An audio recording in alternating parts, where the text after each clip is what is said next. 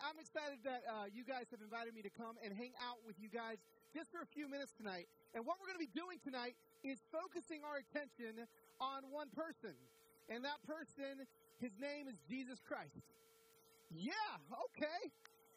And here's the thing Jesus is absolutely accessible to each and every person here. And so, what we're going to do tonight is kind of figure out maybe maybe some life hacks on what does it look like for us to mimic the master? What does it look like for us to be like Jesus? So here, here's a little bit of background in myself. Uh, I was born in East LA, in Pico Rivera, California. My father was pastor of Primera Iglesia Bautista de Pico Rivera, which means First Bilingual Baptist Church in Pico Rivera. Bilingual meaning he would preach his messages in English and in Spanish at the same time. So he would say, Dios es el mismo en inglés y español. God is the same in English and in Spanish. Ahora vamos a orar. Now we're going to pray back and forth. And everybody thought it was so incredible. And I just thought it was really long. I mean, can you imagine? Like a 40 minute sermon is now an 80 minute sermon. And so for me, like I grew up listening to this man of God and watching him pour his life out. And so I, I stepped into the ministry after my father and his pastor introduced me. I, I led worship for 13 years, traveling the country with Integrity Music, uh, toured with some, some great bands, and that, that in that section of my life, it was absolutely amazing. But then a few years ago, God asked me to put the guitar down and to pick up just a microphone and a podium and just to preach the Word of God. And so this isn't something that I've been doing for a long time, but this, just because I haven't been doing it for a long time does not mean that God hasn't asked me to deliver it. And so, for any of you guys out there that maybe may be feeling some tugging of the Holy Spirit, I'm going to show you guys some things tonight. And I'm going to let you guys know that God has absolutely incredible things set up for each and every person sitting on this lawn this evening. Now, the way we're going to focus our attention tonight, and what we're going to do is we're going to be talking about what does it mean to be a moment maker. Say moment maker. What does it mean to be a moment maker? A moment maker is somebody that lives their life as opposed to their life living them. All right, let me say that again. A moment maker is somebody that lives their life instead of their life living them.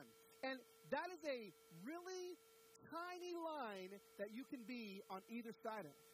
And you understand what it feels. Sometimes you blink and it's been five years and you're like, what have I done with my life? Well, God has some absolutely incredible things in store for you if you begin to open up the Word of God and see exactly what He has. So, the way we want to be a moment maker is with the family. So, you, you're looking around, this is your church family. Turn to somebody next to you and say, Hello, family. Hello, family. This is the family. All right? And so, we're going to be creating moments and being moment makers with your family. My family, I've been married to my beautiful wife, Heather, for 17 years. Amen. Amen. Hey, I can get a clap offering for that. 17 years. Now, here's the thing.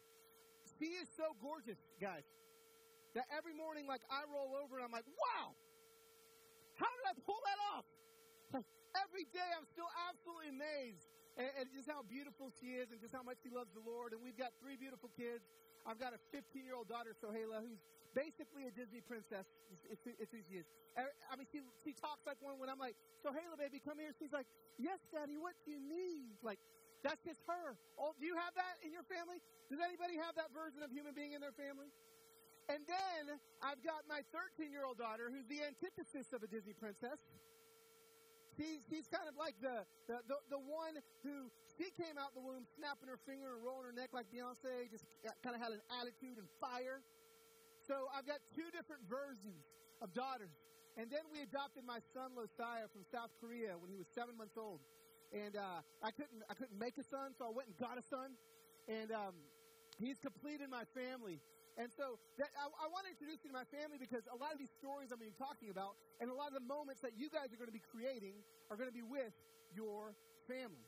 So the, the, the, whole, the whole reason why this moment maker idea came into me was a few years ago, my family and I at the time were living in Atlanta, Georgia. And we were driving down to a Braves game. And um, what, what are we? Uh, Philly fans here? Is that is that, is that kind of what, what's going on here? Okay, double checking, double checking. And we're on our way to a Braves game, boo. And that Beyonce song, "All the Single Ladies," came on. You guys know that song? All the single ladies, all the single. That one. And my kids started singing it. And I pulled out my phone and I started recording my kids singing all the single ladies.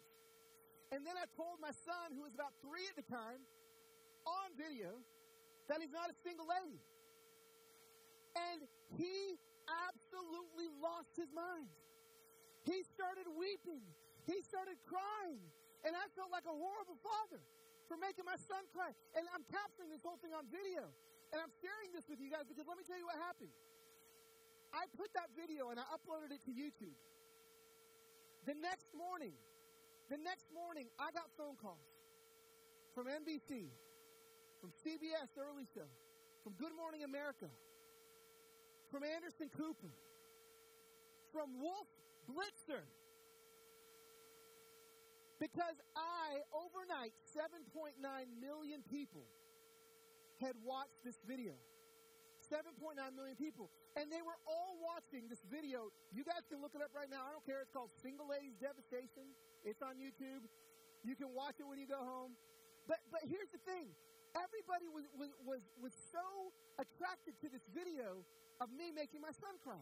And, and, and the, the news we were on, the Ellen Show, the Jimmy Kimmel Show, it was a crazy couple of weeks. Seven months later, my family got picked up in a limousine in LA, got driven to the Staples Center, walked down a red carpet, and won the People's Choice Award for Viral Video of the Year. I won an award for making my son cry.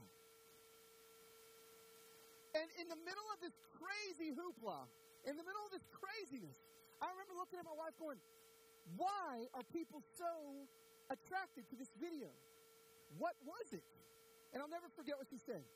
She said, It's because you showed a mistake. And our culture does not see anything authentic anymore. See, here, here's the truth people are desperate for authenticity, people are desperate for truth. People are desperate for just a little bit of real. Because we've got these things, and the truth of the matter is, like, no, nothing's real anymore, right? Like, like, like we, we take our selfies and then we throw our filter on it and we look really good. And then for every inch we go higher on the selfie, we lose like five pounds. You guys know. And now people are taking selfies like this. And then you see them in real life and you're like, whoa! Nothing is real anymore. And let me tell you something. The world out there is desperate for realness, and the realest thing we can give them is Jesus. And so what we do is we dive into the Gospels and we look at the life of Jesus. And when I saw that happen with my family, I said, if people are desperate for a dad making a son cry, how much more are they going to be desperate for the gospel of Jesus? So I began to look and I opened up the scriptures and I started to see that every single day of Jesus' life, he created three types of moments. There were created moments, received moments, and rescued moments. Okay? We're going to be talking about being moment makers tonight. And what does it look like for us to, on purpose, because of the gospel, create, receive, and rescue moments in the name of Jesus? First type of moment is a created moment. Say, created moment. These are the moments you're in charge of. These are the moments each and every day that we can, on purpose, deliver to somebody else. Now, sometimes these moments are epic, Sometimes these moments are tiny. Sometimes these moments are massive successes. Sometimes they're massive failures. But as long as we keep tiptoeing forward, stepping forward, and creating moments on purpose, I believe that Jesus will be glorified. Now, when were some parts in Scripture that Jesus created moments? In Mark chapter 5, if you guys have your Bibles, we're going to be looking at Mark chapter 5. And this, this is an incredible story. Mark chapter 5, verse 21. There's a father named Jairus. Now, this father had a daughter who was dying. Now, it says that his daughter was 12 years old. Now, I've got a 15 year old, a 13 year old, and an 11 year old. So I sink in to this story when I read it. And it said his daughter was dying. And so, if there's any parents out there, and I see lots of you, if your child is sick, you just hang out at home or do you sprint to get help? You sprint to get help. And so that's what Jairus does. And so you got Jairus running as fast as he can because he hears Jesus is in town. So he runs and he gets Jesus, and that's where we find ourselves in the story. Verse 21. When Jesus had again crossed over by boat to the other side of the lake, a large crowd gathered around him while he was by the lake. Then one of the synagogue leaders named Jairus came up. When he saw Jesus, he fell at his feet. He pleaded earnestly with him, My little daughter is dying. Please come and put your hands on her so that she will be healed and live. So Jesus went with him. Now, this next part of the story, when I was growing up at Primera Iglesia Bautista de Pico Rivera, my dad, we talk about this next part all the time. And it's an incredible part of the story. You guys remember the story about Jesus walking through the city and a woman who'd been sick for years reaches out and touches the hem of his robe. Woo! And guess what happened? When she touched him, she was healed. And as she touched him, Jesus said, Who touched me? He felt some power leave. And so he says, Who touched me? She said, It was I. Now, listen, this was while he was following Jairus to his house to supposedly heal Jairus' daughter. Get that straight for a second. Jesus is walking through the city. A woman touches him. He says, Who touched me? He said, It was I. He said, Your faith has made you well. Now, that's an incredible story in and of itself. That's a whole other sermon in and of itself. But do you know who I'm thinking about at this moment when Jesus is healing that woman? Jairus. Because Jairus was the one that had gone to go get Jesus. Jairus was the one with the dying daughter that he went to go sprint to find Jesus. And can you imagine at the moment Jesus was healing this other woman? I can only imagine if it was me, I'd have been 200 yards down the road, turning around. What, where's Jesus? Wait, what, what do you mean he's, he's healing somebody else? But, I asked him to heal my daughter. How many people, let's get vulnerable for just a second, in this field have ever asked Jesus to do something and he's gone and done something else? Yeah.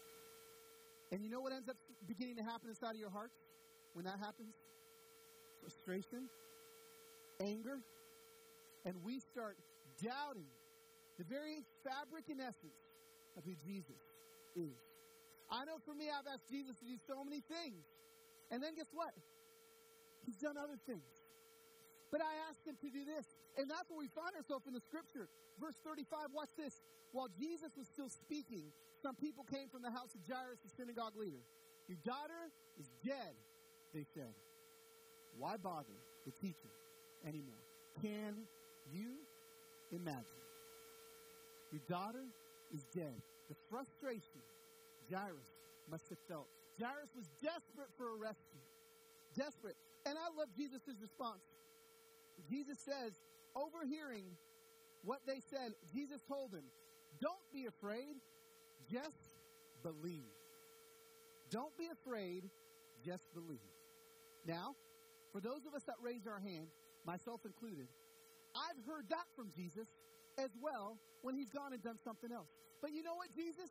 That's really easy for you to say, but my daughter's dead. That's really easy for you to say, but my mom's got sick. That's really for you, easy for you to say, Jesus, just believe, but my marriage is falling apart. Just believe. Because my friends here at Calvary Chapel, can I let you know something? Although we may expect Jesus to do something, and he may do something else, Jesus always has something greater in store for you. And guess what? This is what happens. Watch this. He follows Jairus to his house. He stands in front of that breathless, no heart beating little girl. And Jesus says, Rise. And you know what happened? Breath entered her lungs. And she went from dead to life. Watch this. What Jairus thought was going to be a rescue, Jesus turned into a resurrection. How many people tonight on this line have been waiting for Jesus to simply rescue you? Guess what? That can happen. But he doesn't want to just rescue you. Jesus wants to resurrect you. The resurrection takes sacrifice, and resurrection takes death, spiritual death, in order for spiritual life to happen. So I look at this, and I see Jesus turning rescues into resurrection, and I think, how in the world, okay, I, I see that, but how can I mimic that? Like, how can we be moment makers and create moments like that for, for our world and for our family? It doesn't have to be these massive things. We can create moments on purpose.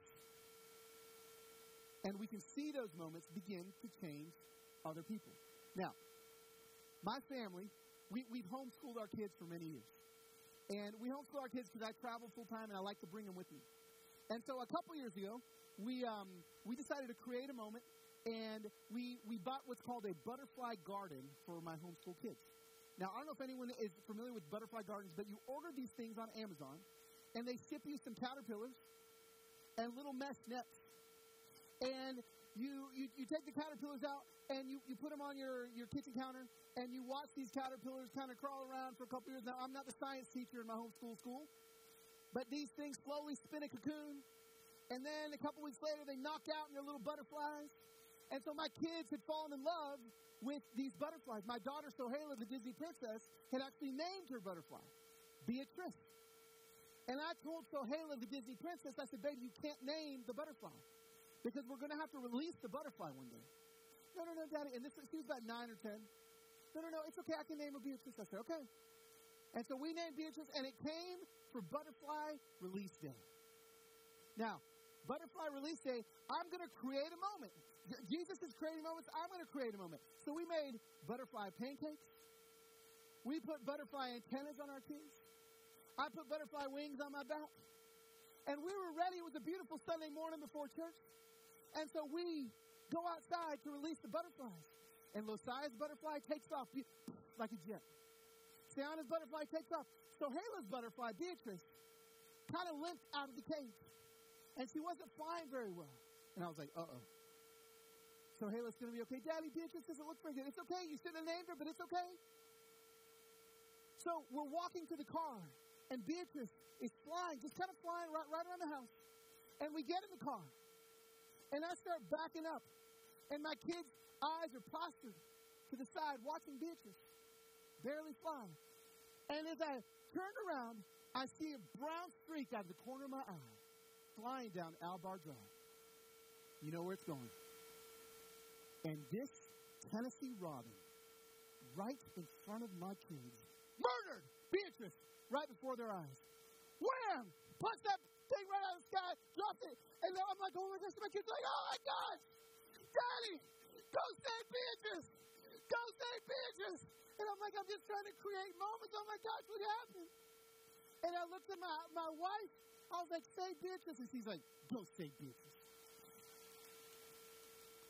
So this grown 40 year old man leaps out of his Hyundai Santa Fe, sprints down Albar Drive, chasing this robin with Beatrice hanging out of its beak. Beatrice finally flies over with the, with the bird, and it's over. And I start walking back to, to, to the car, and I'm like, okay, I've created a moment. Now I've got to rescue this moment. What am I going to do? And I walk back to the car, and I hear my kids are weeping and gnashing of teeth. And I walk in, and I'm like, kids, and I got it, I got it, I got it. I go, kids, Hakuna Matata. It's, it's, it's the circle of life. Like, like, what if, what if, what if that bird hadn't eaten for weeks? And you raise Beatrice and right just like that. My daughter stops and goes, Daddy, that's not what Hakuna Matata means. It means no worries. And Beatrice didn't even have a chance to worry. You see, as we live our life on purpose, as we step out and start creating these moments on purpose, they're not always going to have a happy ending. But here's what I want us to understand from this. Here's what I want us to understand. What my daughter needed me to do when I created that moment wasn't to try to roll up my sleeves and fix it. She just needed me to be her father. Because what ended up happening was I went over to the other side of the car and just held her. And I stopped Hakuna Matata-ing, and I stopped trying to fix it. She just needed me to be with her. And suddenly I felt the healing begin to happen inside of me. As we're creating these moments, as we step out and we go create these moments, they don't have to be these elaborate things where we have to come up with these great sentences to say, to save people. No. Sometimes a created moment in the name of Jesus is just showing up. Is just showing up to work every single day. Is just showing up and being Jesus. See, that's what creative moments are. Say this we must mimic the master. That's what we do. We look at Jesus, we copy and paste into our life. That's what it looks like to mimic the master. So those are creative moments. Second type of moment are received moments. Now, these are the moments that we're the beneficiaries of. These are the moments that we get to receive from God. But here's the thing in order to receive a moment, you have to be in a posture of reception. When somebody hands you something and you have your fist clenched, you're not going to be able to hold it. So, what does it look like for us to do that? Great example in Scripture of a received moment. In Exodus chapter 14, we're going to rewind back to the Old Testament. Watch this. You've got the Israelites, they've been slaves for many years. And the Israelites were finally freed right? Moses comes in and he frees them. And they're running as fast as they can. And so here they go. They're running. They got the Egyptian army behind them, so they're running really fast. But then they end up standing at the edge of an ocean. And now they start to freak out, which all of us would as well. Because behind them is death, and in front of them is death. And that's where we find ourselves in this story. Watch this. When the Israelites saw the king and his army coming after them, they were very frightened and they cried to the Lord for help. They said to Moses, Watch this. What have you done to us? Why did you bring us out of Egypt to die in the desert? There were plenty of graves for us in Egypt. We told you in Egypt, leave us alone. We'll stay and serve the Egyptians. Now we're going to die in the desert. Do you guys see? The second they're faced with a little bit of drama, what they want to go and be again? What? Slaves. Slaves. They've been given freedom, but the second drama enters their life, they want to go and be slaves again. Now, we can relate. Because that's kind of how we act sometimes too. But here's where the received moment comes in. Watch this. But Moses answered, Don't be afraid. Stand still. Stand still, and you will see the Lord save you today. Stand still.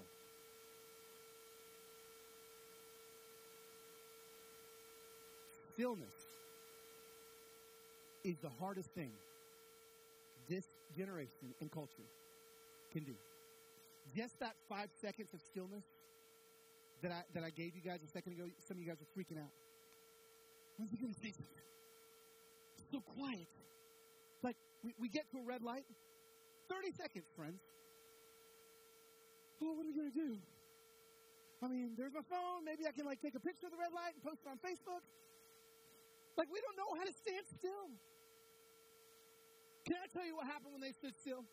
When they stood still, Moses grabbed that rod, stuck it in the ground, and that sea split wide open. And they marched towards rescue. And they received their moment. Only then, when they stood still. We move so fast. We have the volume turned up on our lives so loud that we can barely barely hear God anymore. I mean, sometimes we'll turn on a, a worship CD, and I believe God just wants us to be still and quiet. We don't need to fill our head with just sounds all the time. And I know it's scary for so many of us, but I believe God is shouting at us. I believe He's shouting at us if we just stand still.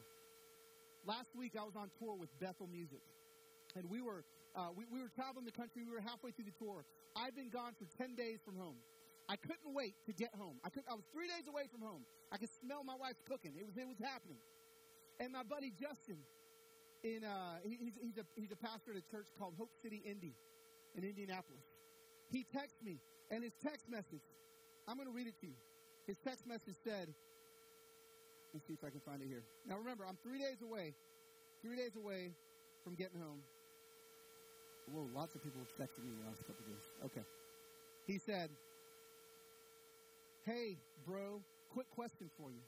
This is a long shot, but would you be available or able or have the desire to come speak at our church, Hope City, on Sunday? With everything going on with our adoption, they were adopting two little kids that week. I just don't know if we have the capacity to speak on Sunday. We're in a series called Greater, and your moment maker talk would fit perfectly. You could talk about creative moments. Any chance you could do that? Did I want to do that? No. I've been gone for 11 days. And I texted my wife right away, and I was like, I was kind of trying to get her to say no, so I didn't have to. It's like, hey, babe, Justin wants me to come to speak on Sunday. But I've been gone for 11 days. Like, there's, I really, I, I shouldn't do that, right? You know what she said? Have you prayed about it? There goes my wife again, the moment maker. Well, no, I haven't prayed about it, but I just know. Stand still. Stand still. So I sat in a coffee shop and I wrote in my journal. This is what I wrote in my journal. I have it right here. Jesus, am I supposed to speak at Hope City, Indy this weekend? Yes or no? So I wrote. It's right there. Can't see it. There's a screen. I put it up. It was like it was like I was asking Jesus, like in fourth grade, if he would go out, go with me or something. Like like that. Remember those those notes? Check yes or no. I wrote that yes or no, and I just sat there, and I turned on my worship music, and I was like, okay, God, tell me. Couldn't hear anything. God, God, God, come on. I, I, I can't hear anything. Couldn't hear anything. Okay, you know what? I'm going I'm to turn the volume down. Turn the volume down on my phone. And I heard John 3.16. Oh, that's not God, obviously. John 3.16. It's like vacation Bible school. Like, what, what is that? That's, that's, that's too simple. So I didn't even look. And I heard it again. I didn't look again. Then I asked God, and I turned the volume all the way down. And I heard 1 John 3.16. Now, guys, 1 John 3.16. I said, oh, I'm, I'm going to open up the Bible and see. This is only two minutes after I, I wrote, should I go to Hope City, Indy? Yes or no? 1 John 3.16. What's this? I opened up my Bible. I opened up my Bible after I stood still. This is what my Bible said. This is how we have come to know love. He laid down his life for us. We should also lay down our lives for our brothers. If anyone has the world's goods and sees his brother in need, but shuts off compassion from him, how can God's love re- reside in him? I stood up in this coffee shop.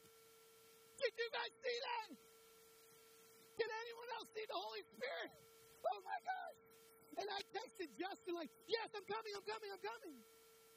See, here's the thing this kind of conversational intimacy with Jesus is accessible to each and every person here.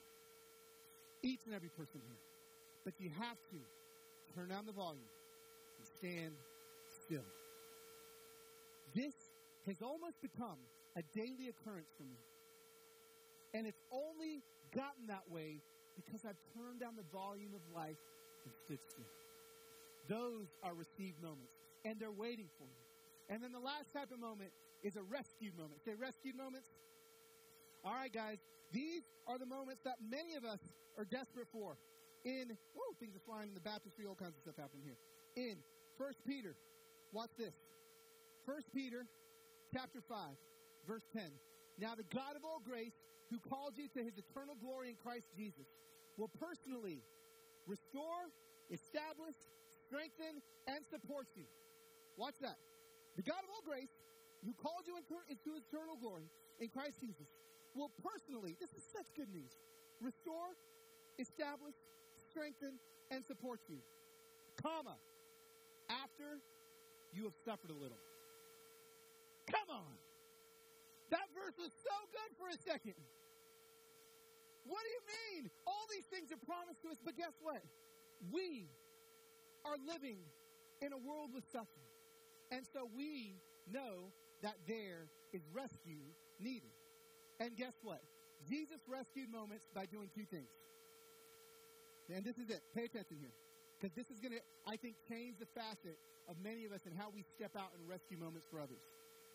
We're going to look up in the Gospel of Matthew, chapter 14, a, a, a perfect example of how Jesus rescued moments. Matthew 14, 25 through 31. You got Jesus and his disciples. And here's the thing. Growing up, when I was listening to my dad preach, I used to think that Jesus' disciples were just perfect little versions of Jesus. But that couldn't be further from the truth.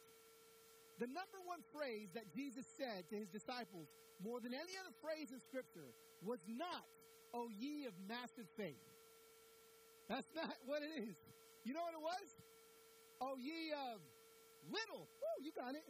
Little faith. Can you imagine your best friends on the planet, that's who his disciples were. Can you imagine your best friends on the planet, you having to say to them every single day, oh, you little faith. Oh, you little faith. This was Jesus' life. And here we have another oh, ye of little faith moment. Shortly before dawn, Jesus went out to them walking on the lake. When the disciples saw him walking on the lake, they were terrified. It's a ghost, they said. And they cried out in fear. But immediately Jesus said to them, Take courage, it's I. Don't be afraid. And then there's Peter. Lord, if it's you, Peter replied, tell me to come to you on the water. Prove it. That's what he said. And I love Jesus' response. He didn't preach him a sermon. He didn't send him a podcast to listen to. He didn't give him a worship CD. No, one word come. And with that word, Peter got out of the boat and he walked on water. So, when Peter challenged Jesus, Jesus opened his heart. Say, opened his heart. That's step one in a rescue. You open your heart. Here's step two. But when he saw the wind, he was afraid, and beginning to sink, he cried out, Lord, save me! Immediately, Jesus reached out his hand and he said, Oh, ye of little faith, why did you doubt? Step two, open your hand. Say, open your hand. Open your heart, open your hand. Open your heart, open your hand. That is how Jesus rescues. Can I, I'll, I'll just explain this even a little simpler. Conviction is called opening your heart. Action is called opening your hand. Many of us tonight when Pastor was interviewing that incredible lady, were convicted about giving money to the dental clinic. You can't rescue anything with conviction alone. Action has to follow conviction. Jesus had to reach out his hand and follow conviction with action. So, some of you guys tonight are being convicted that you know you need to surrender your entire life to Jesus. And in about five minutes, you're going to have an opportunity to let action follow conviction. What does it look like for the rest of us, though? What does it look like for the rest of us to rescue moments in the name of Jesus? Open our heart and open our hand. Well, it, it's simple. Every single day, there's moments you can open your heart and your hand. I was on a flight, I fly all the time. How many of you guys have ever flown Southwest Airlines here? Yeah? Southwest Airlines, I'm not a fan. Let me tell you why. Because Southwest Airlines, you, they don't give you a seat assignment. So you have to, they board you like cattle, like in these troughs. And you, you, you go in and you have to talk to people. So if you're an extrovert, it's your dream airline. But if you're an introvert, don't ever fly Southwest Airlines. Because you have to talk to people. And if you're the last person to board a Southwest Airlines flight, the last person, you are public enemy number one. Why? Because anybody with an empty seat next to them doesn't want you to take that seat. You guys know. So I happen to be the last person to board this Southwest Airlines flight, and I come walking on. And every single person with an empty seat next to them, their eyes straight went up. They started acting like they were sick, coughing. And I was like, oh my gosh, somebody please make eye contact with me. And towards the back of the plane, this older gentleman, about 75 or 80, he accidentally made eye contact with me. I was like, busted. And I go running up to him. I was like, hey, hey, sir, can I sit in that seat next to you? This man crossed his arms, kind of shook like this, and goes, uh uh-uh. uh Right in front of the whole plane. I was rejected. And all kinds of childhood issues came rushing back in. But all I thought to myself was, I'm going to make this man like me. So I grabbed my skinny jeans and I stepped over him and I sat down and I pulled out my phone and I was like, look at my kids. Aren't they cute? Like, what about your kids? Like, where are you from? What do you do? And I went at him for about 20 minutes. I was like, Jesus, I'm going to make this man love me. I'm going to still love Jesus. I'm going to go after him. This is the rudest man in America. Nothing. He gave me nothing. So I tried for 20 minutes. We fly from LAX to Atlanta. That's a long flight. We're about 20 minutes from landing. And the plane starts to bounce just a little too much. Any nervous flyers out there?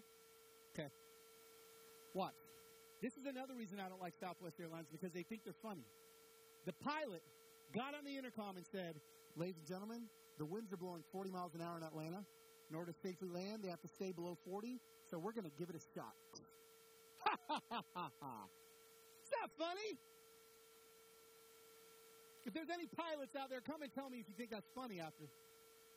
So I looked over at Rudest Man in America, and he is gripping the seat in front of him. And he is shaking. And there's sweat like exploding from his scalp. His shirt is soaking wet, and I realized in that moment he was not rude. What was he? He was scared. It was all the man could do to breathe. And I'm asking him his life story, the, the whole thing. So I feel horrible. But, but I felt like God said, rescue the moment. Rescue the moment. Oh, I know how to rescue the moment. I'm going to pray for him. So I did. And I prayed all I prayed I prayed like the best Christian prayer I could ever come up with. Like filled with like peace that passes understanding and traveling mercies and hedges of protection and all kinds of all kinds of stuff, man. I said amen. And I felt like such a good Christian. And I felt like God Himself looked down from heaven and went, Well, why the slow clap, God? Like, I rescued it. I prayed for him. Yeah, you opened your heart. Now open your what? See, friends, in order to rescue, there must be risk. Without risk, there is no rescue. And I knew what I needed to do, and I didn't want to do it. I took about five breaths like that. I cocked my head right, and I looked out that window. And I stuck my hand on my left thigh, just like that. So, more doesn't grab my hand in one second. I'm just going to start cracking my knuckles and acting like I'm stretching. One second later, five cold, wet fingers are gripping mine. And now I'm having a romantic moment at 30,000 feet with some strange man. All right, guys, now what? Holding my hand. For 20 minutes till we landed, that man held my hand. We taxied to the gate, still holding my hand. We get to the gate. I've been looking out the window the whole time. And I think, we should at least make eye contact to make the relationship official. So I turned to look this man in the eye. He let go of my hand. He got up, walked off that plane, and never said one word to me. He used me. This is what I felt. And as clear as day, listen to this. I felt like the Holy Spirit say, no, no, no. He, he used me. Because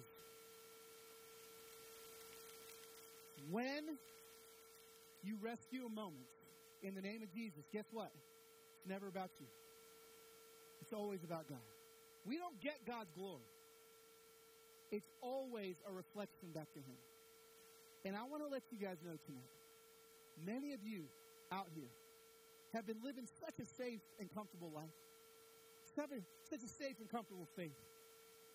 You know what that's called? Vacation.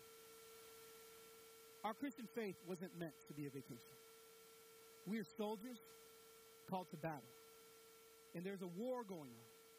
And we've got to risk in order to rescue. My dad would say it like this Godless. Gaze at God and glance at life. You see, we flip it. What do we do? We, we gaze at life, and then when we're desperate, we glance at God. But when you gaze into the eyes of our Savior, that's when this moment making life begins to take shape. Guys, there's such incredible moments waiting for you guys. Such incredible moments to create, receive, and rescue in the name of Jesus. Just waiting for you guys. But our eyes are fixed here on earth when they need to be fixed and gazing up above. So this is what we're going to do right now. We're going to pray. And I'm going to ask some of you guys to risk in order to be rescued tonight. So if every eye can be closed in this field right now, every head bowed. Right now, I believe that some of you guys, tonight's the night that you move from conviction into action. And tonight's the night that some of you guys get to say yes to Jesus.